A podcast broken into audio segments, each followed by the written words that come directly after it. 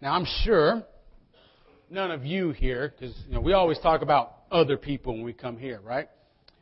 I'm sure maybe you know other people who's who are very familiar with these words, you know. Um, Lord, if you just get me out of this, this one time, I promise you I will fill in the blank, right? Go to church more. I'll give an offering. I'll pray some. I'll, I'll do something, right? Just, Lord, help me right now.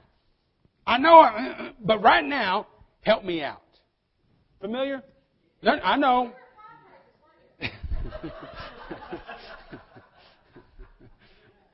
okay, maybe some of us. Um, and what happens is, for a lot of people, um, God becomes sort of the get out of jail free card, right? Whew. Thanks, God. Needed that one. I appreciate it. Now, if you, if you listen to Patty as she read through her psalm, you know, maybe it's kind of reading into it too much, but you heard the writer say something that I'm going to go give uh, what I said I was going to do when I was in time of trouble, right? I made a vow to God when I was in trouble. God help me, please. And now I'm going to go do it. Now that's that's uh, helpful because a lot of times we make these vows and we sort of kind of, oh God, come on, you're not going to hold me to that, right? I mean, right? But God becomes this get out of jail free card. What I also want you to realize, though, read through, for example, more of the Psalms. And you understand that this idea that God really is good, that God can do, God will do, God does, this idea that God is so powerful is very apparent since the very beginning. That in fact, you know what? If you can go out and find a better get out of jail free card, let me know. Because as a matter of fact, God can do very well. Hmm? God can deliver. God can rescue. God can bring us out. God can make all these things new. And if you can find something better than God, let us know. But in the meantime, God's pretty good at being God. Y'all with me? The trouble we recognize, though, is that when God is only the get out of jail free card, that's when we get in that slippery slope. When we make these commitments, maybe we're in trouble, that maybe in our mind at that moment we feel like we will carry on, but really it's just to get us out of a moment. We realize that those are the times when it's not real helpful. God has always done. And I believe God will continue to do. But God is, I think, so much more than just the get out of jail free card. And let me show you why I think that in part. Think about the Apostle Paul. And here he is in this great city, this city that is the center of so much of, of culture and he's waiting for some of his colleagues to join him. So in the meantime, he's by himself. And as he's going about this town, and it's not in what we read, you got to go back a few verses, but he's he's going through this town and he's very disturbed because everywhere he looks are these idols. Maybe statues or you know, probably statues, but these idols that represent all these other gods. And these idols, people worship them in a way. They bring worship to them. They probably bring uh, incense and offerings and all these kinds of things. And this is just bothering Paul so much because he knows something different, right?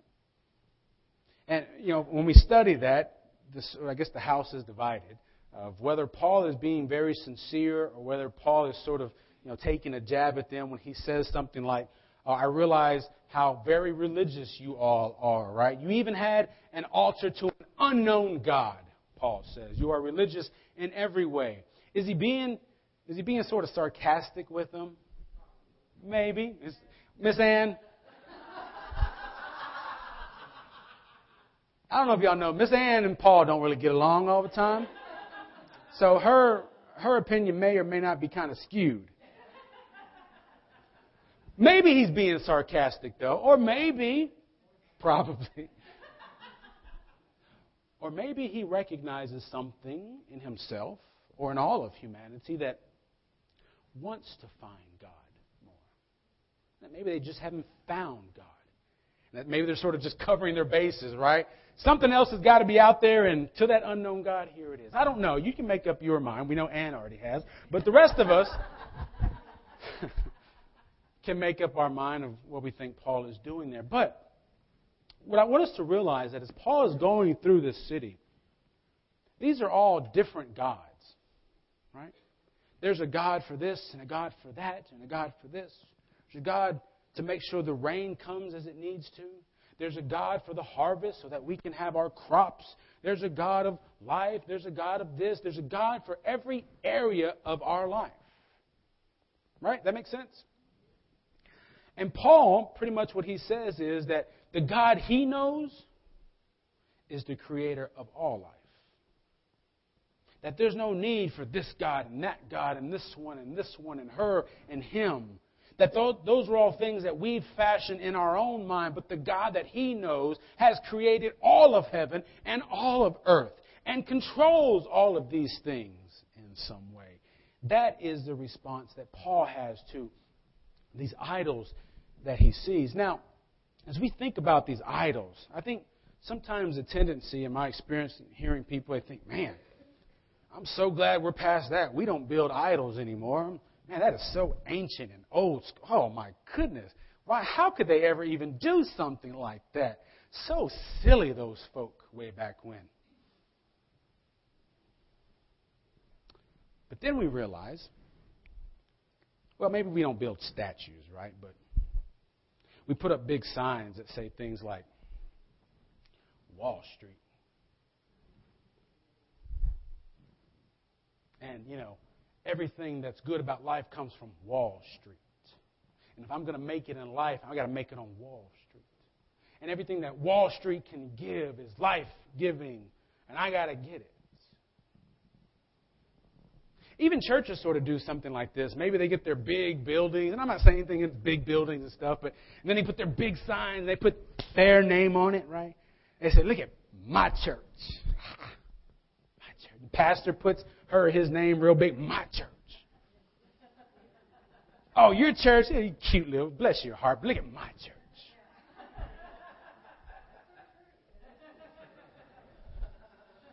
But we don't build idols. We don't build statues. Just churches. Or, or what about this one? And I not realize some of you are just going to hate me, and that's okay. What about the God of coffee?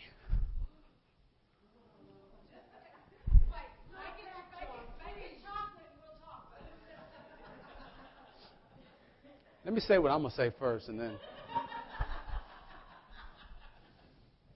See, it's called the coffee sermon, just so you remember it. Um, but it's funny. You've seen that McDonald's commercial? There's a guy who wakes up and he's, you know, his roommate can't talk to him, and the guy in the elevator can't talk to him, and the guy on the street can't talk. To him. Not even the lady at the counter, she can't talk to him until he gets his first cup of coffee, and then all of a sudden, sunshine, right? You ever hear people say that? Oh man, I'm nothing without my first four cups of coffee in the morning. Let's get this straight. You say you believe that God created the heavens and the earth and everything in it. You even believe some of the stuff about parting seas and waters and coming down and as a human person dying coming. You believe all that, but somehow you can't find it in your mind to believe. You think that the power of God cannot work into your life. The power, God's Spirit cannot raise you up out of bed until you had coffee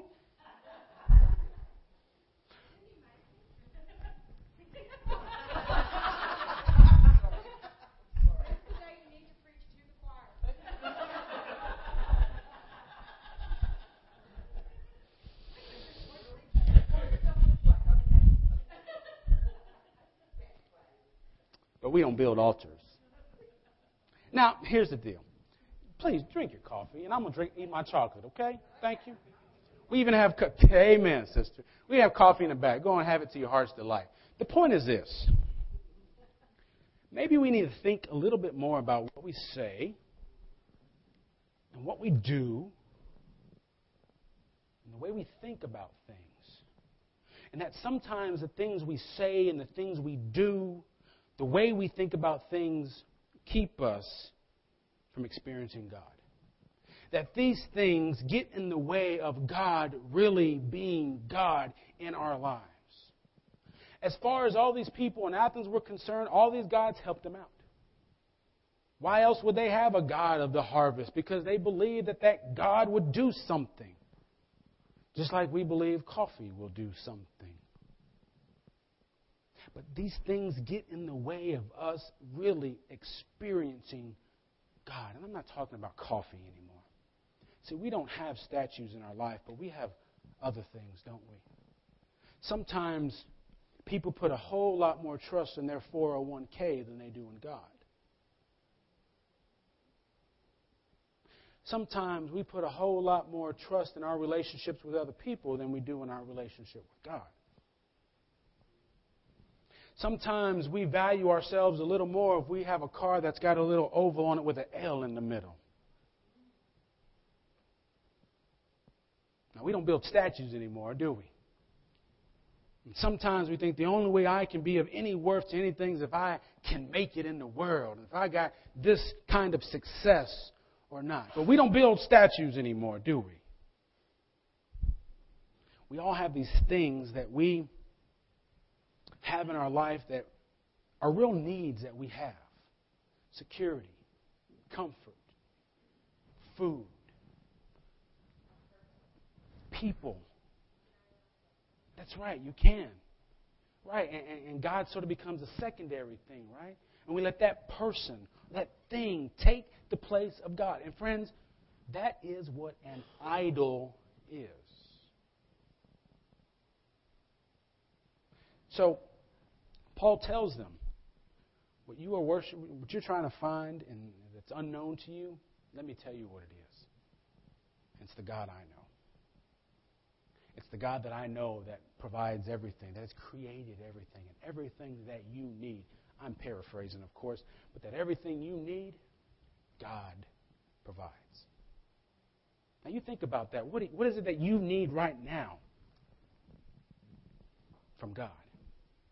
What is it in your heart that is taking you away from God that you have tried to replace God with for something else? Hear me tell you that God can have that place, that place that God is supposed to have. Now, how does this happen? Well, I think it sort of begins with us answering that question. But Paul goes on to say a few other things, and one of the things that's very important that he says is that God has now, God lived with us when we were ignorant to things, right? But there has come a time when God says, God commands that we are to repent. Now, that's a heavy word for some of us. That means a lot of things to a lot of different people, but in its very simple sense, the word repent simply means to turn around. Right? We've talked about that before, right? That if you're going one way, and if you decide it's time to repent, what you are saying is it is time to turn around. And maybe we've had things in our life that we've tried to take God's place with. But if we hear God calling out to us, and if we repent, what we are saying is, no, I'm going a different way.